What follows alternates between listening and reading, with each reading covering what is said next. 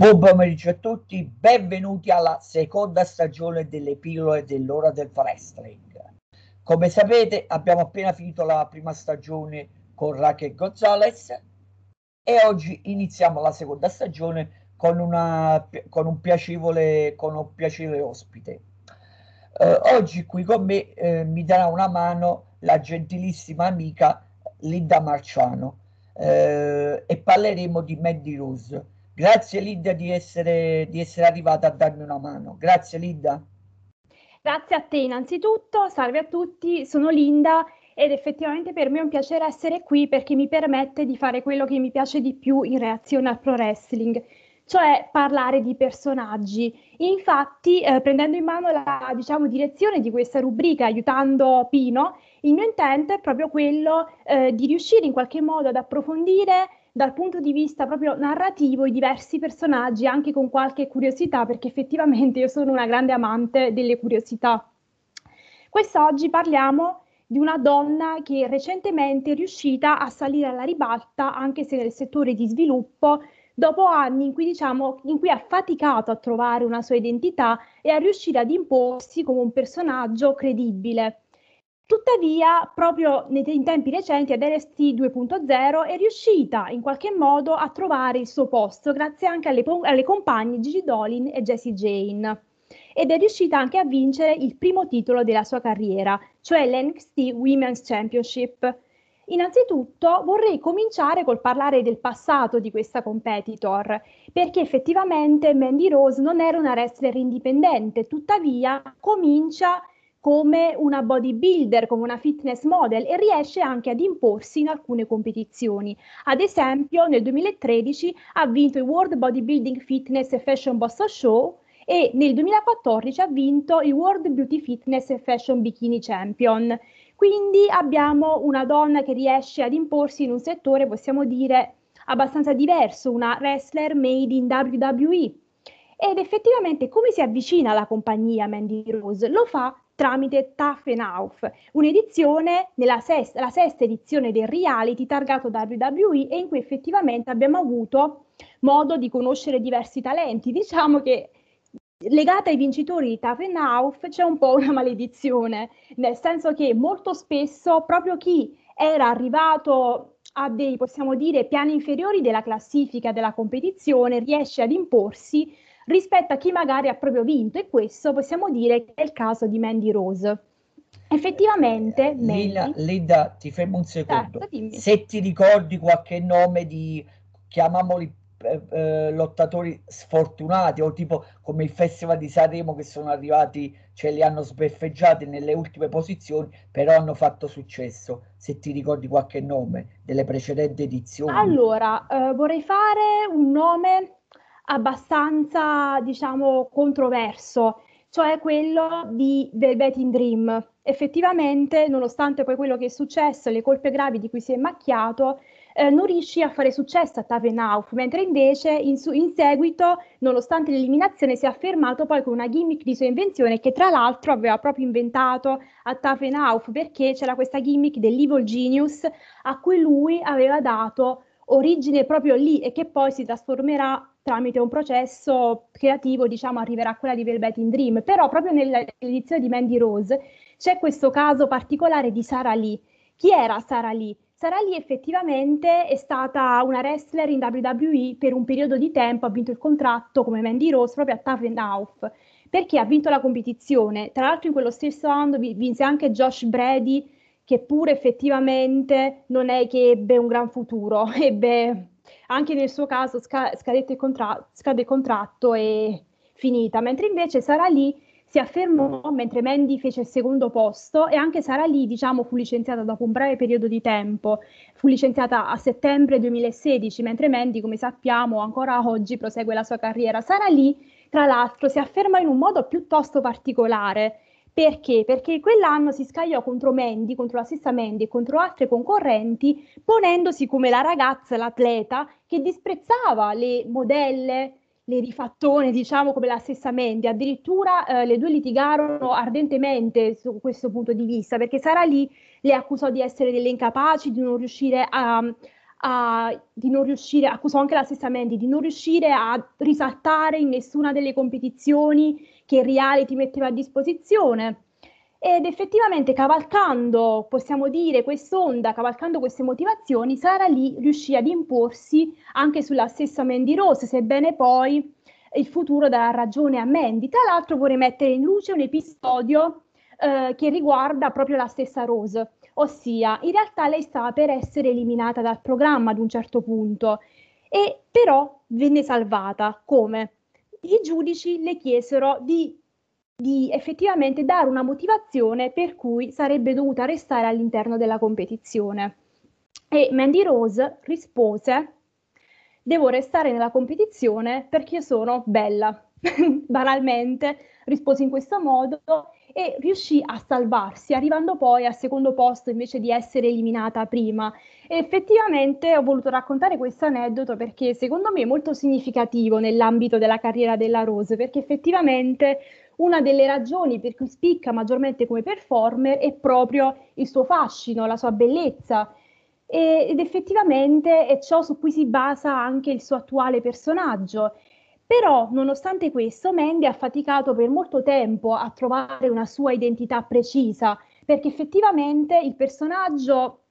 è passato per diverse fasi, e il mio intento in questo caso è proprio quello di analizzarle, perché effettivamente Mandy non si è mai distinta come una wrestler particolarmente capace dal punto di vista tecnico. Certo, non si può dire che sia pessima, perché abbiamo esempi a mio modo di vedere peggiori, però neanche si è mai distinta per una contesa. Ad esempio, se volessi parlare degli aspetti in ring, potrei trovare difficilmente un suo match degno di essere ricordato o degno di essere menzionato, ma come sappiamo molto spesso il punto in WWE non è neanche questo, sono altre le cose che riescono a farti distinguere, e effettivamente quello che conta a mio modo di vedere è proprio riuscire a rappresentare nel modo migliore possibile un certo prototipo di personaggio, e Mandy Rose per la WWE è evidentemente la più adatta a rappresentare lo stereotipo, il personaggio della bella e dannata, possiamo dire. Tuttavia, inizialmente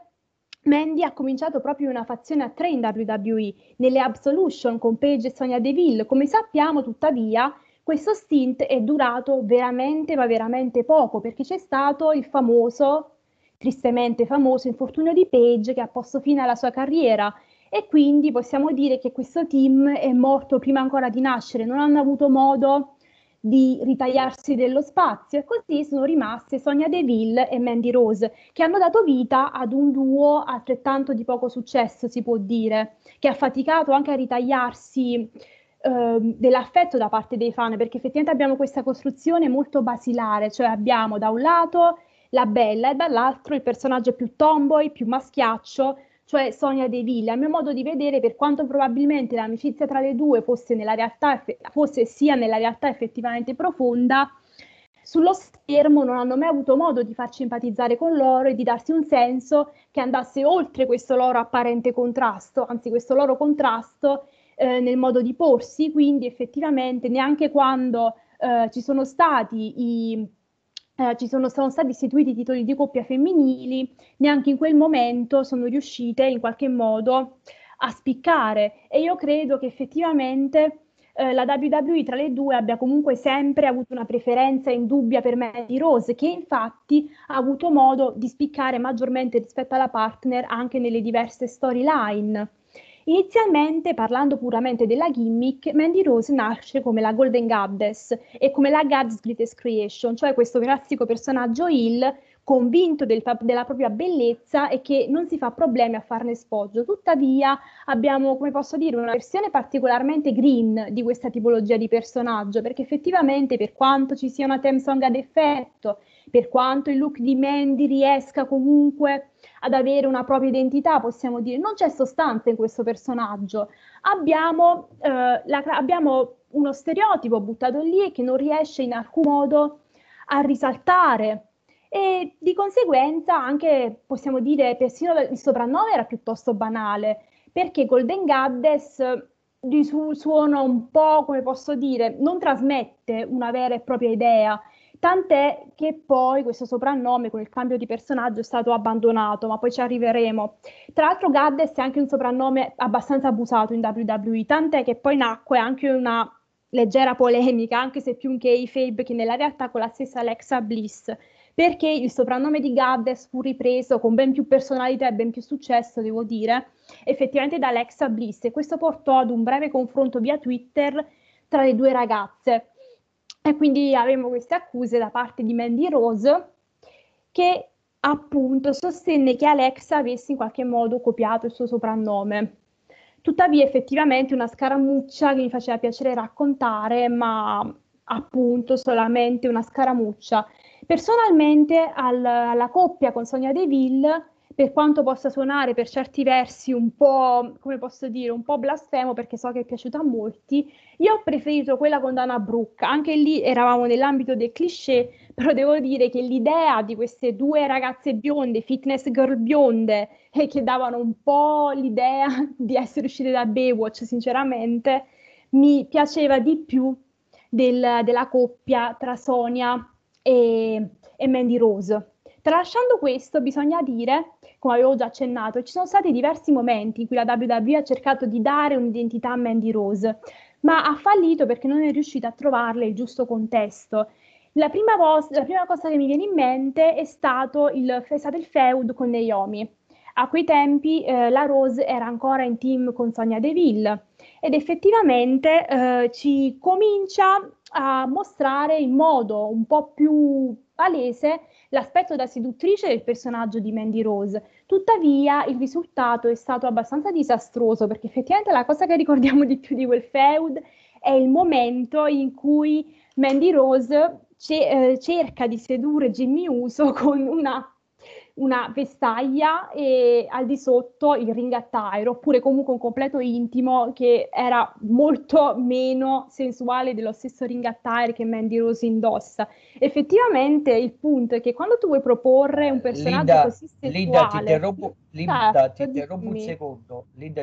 secondo. Era quel periodo che praticamente Bobby Lashley, se non mi sbaglio, era la liaison con Lana, comunque era in feud contro Rusev, comunque era quel periodo che la WWE, non dico che stava sbarellando, però voleva tornare, voleva dare un pizzico di attitude, non so se ricordi. Io credo di non aver sbagliato periodo, comunque a te la parola, prego. Allora, onestamente non ricordo, perché mi sa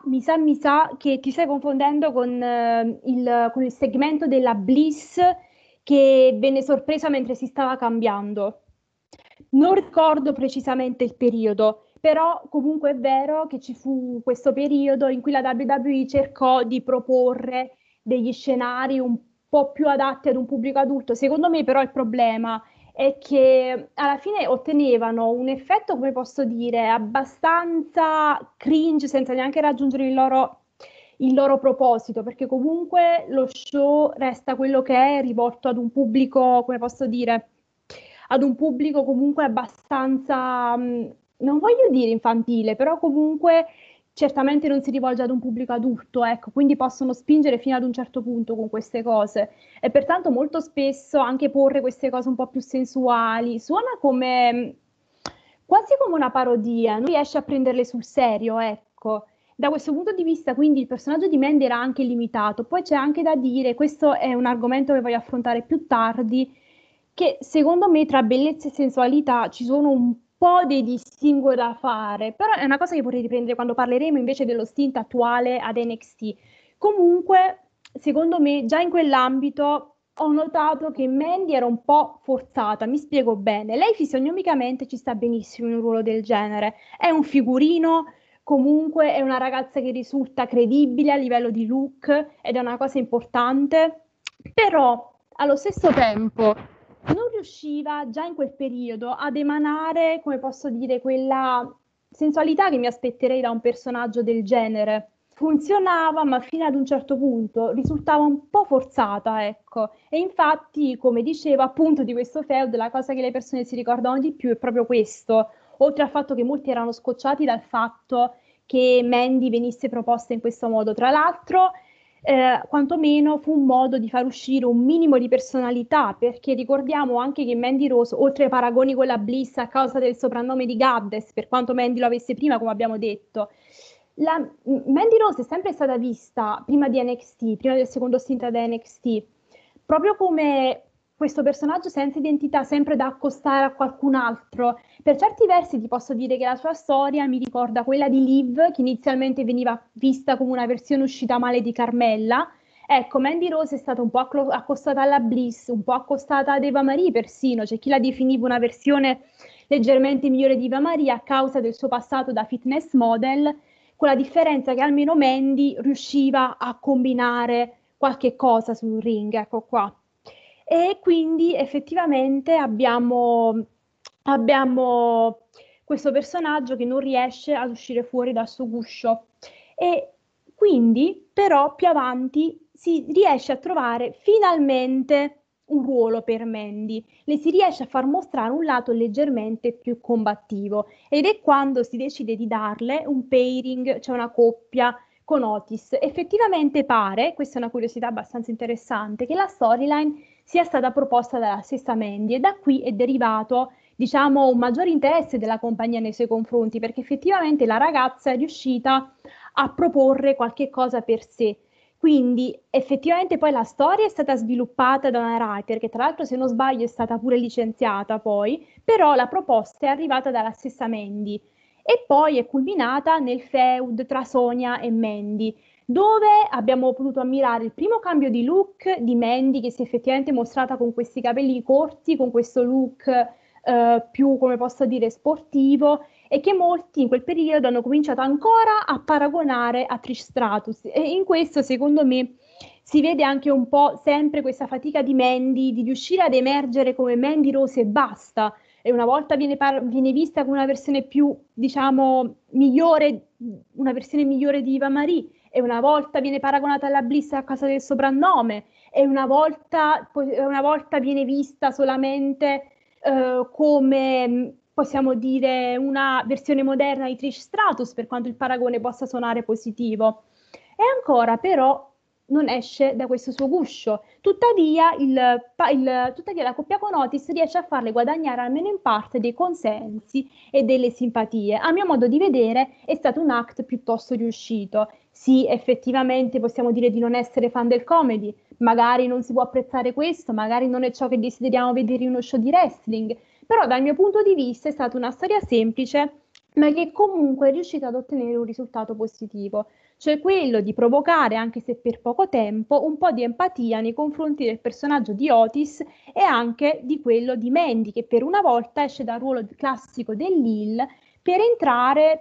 dalla sua zona di comfort, e ci mostra degli aspetti leggermente diversi, degli aspetti che poi in parte in modo diverso si porterà avanti fino al suo nuovo personaggio.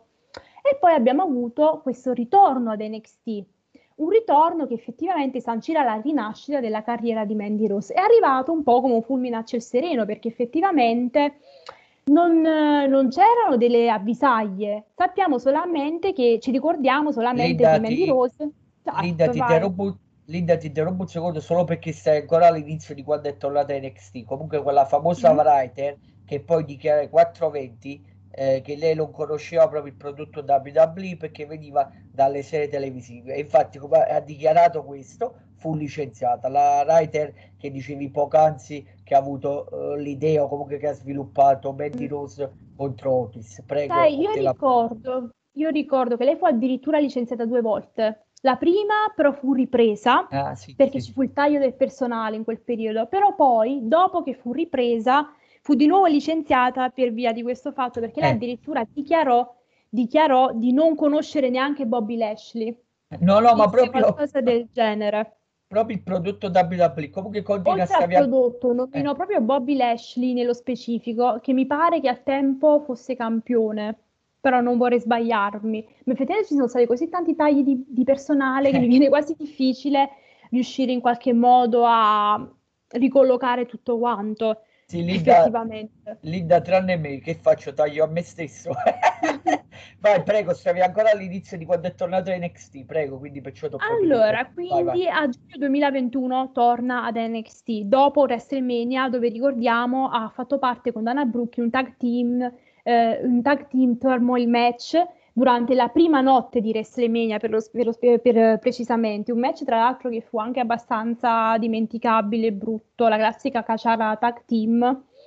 cosa veramente uno spreco, perché io adoro i tag team tra l'altro, e quindi torna ad NXT e il mese dopo, prima fa diciamo un periodo, come posso dire, si avvicina al brand e non ha subito un ruolo principale, ma il mese dopo comincia a formare un'alleanza con Gigi Dolin e Jessie Jane. Sono le Toxic Attraction. Abbiamo effettivamente uno schema simile a quello delle Absolution. Inizialmente avevamo la veterana Paige con le novizie Sonya Deville e Mandy Rose, mentre invece riusciamo in qualche modo stavolta a vedere una costruzione simile. Abbiamo Gigi Dolin e Jessie Jane. Il concept del team è molto semplice, è un concept che non è minimamente nuovo nel wrestling e a mio modo di vedere, ma questa resta la mia opinione personale, per quanto siano state ben impacchettate, non si dimostrano all'altezza di altri team che sono stati presenti nel mondo del pro wrestling dal punto di vista del personaggio. Sono però state proposte in un modo molto accattivante fin dall'inizio e questo in qualche modo è riuscito a dare una grande spinta a questa formazione, anche perché poi abbiamo, diciamo, delle scelte abbastanza ponderate, nel senso abbiamo un team che si vuole porre come il trio di ragazze heel attraenti, però allo stesso tempo pericolose, riprendendo un po' il classico stereotipo della donna fatale. Ecco, secondo me il prototipo della donna fatale è sempre molto interessante,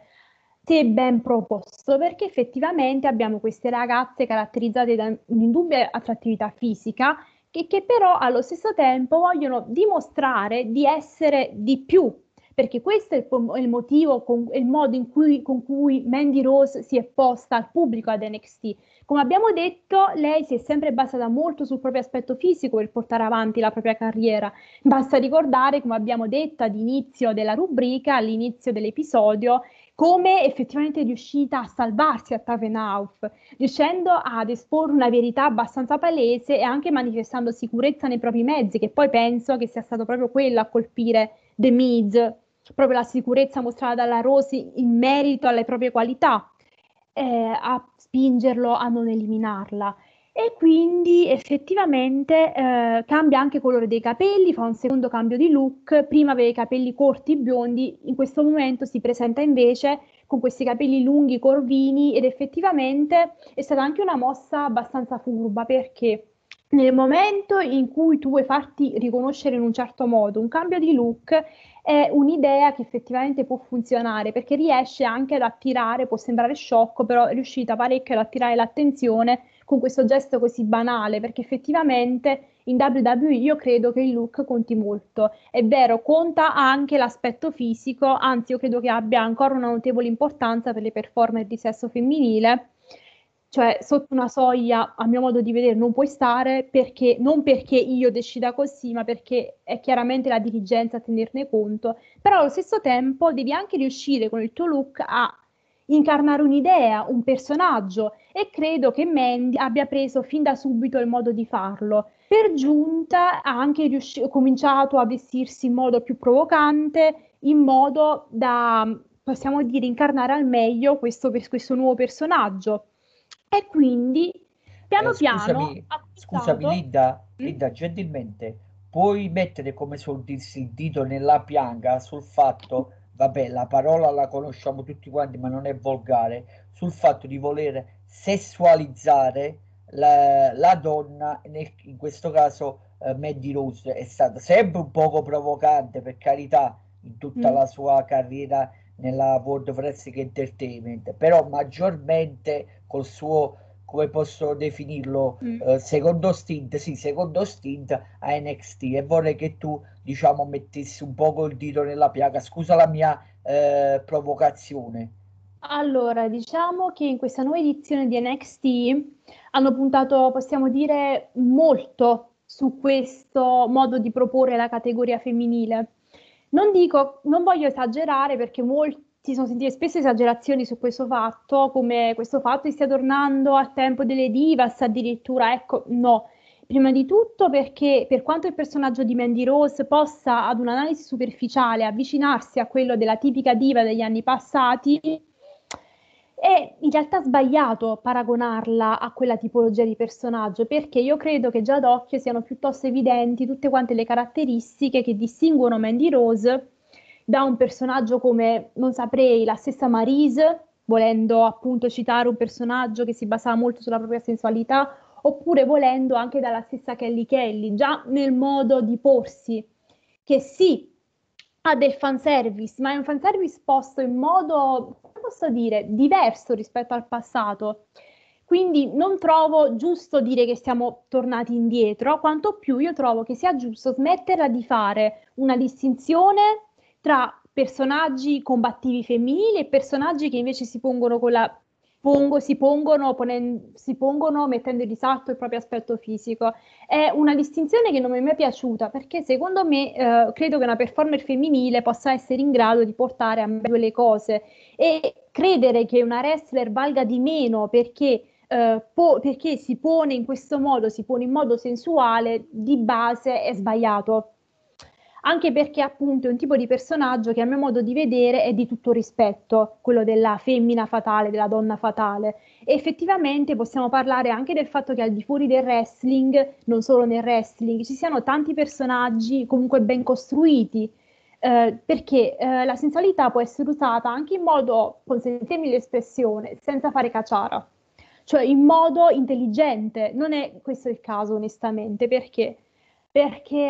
credo che da un lato non sia tanto solo una pecca di scrittura, cioè hanno impacchettato benissimo le ragazze, però non c'è una sostanza, ed effettivamente la mia idea è che non abbiano neanche voluto dargli una sostanza, perché effettivamente c'è Mandy che si pone come questa bestia dietro la bella, tra l'altro mi pare sia anche il soprannome che le hanno dato, che è molto carino, molto... però a conti fatti non rispecchia niente, perché abbiamo una Mandy Rose...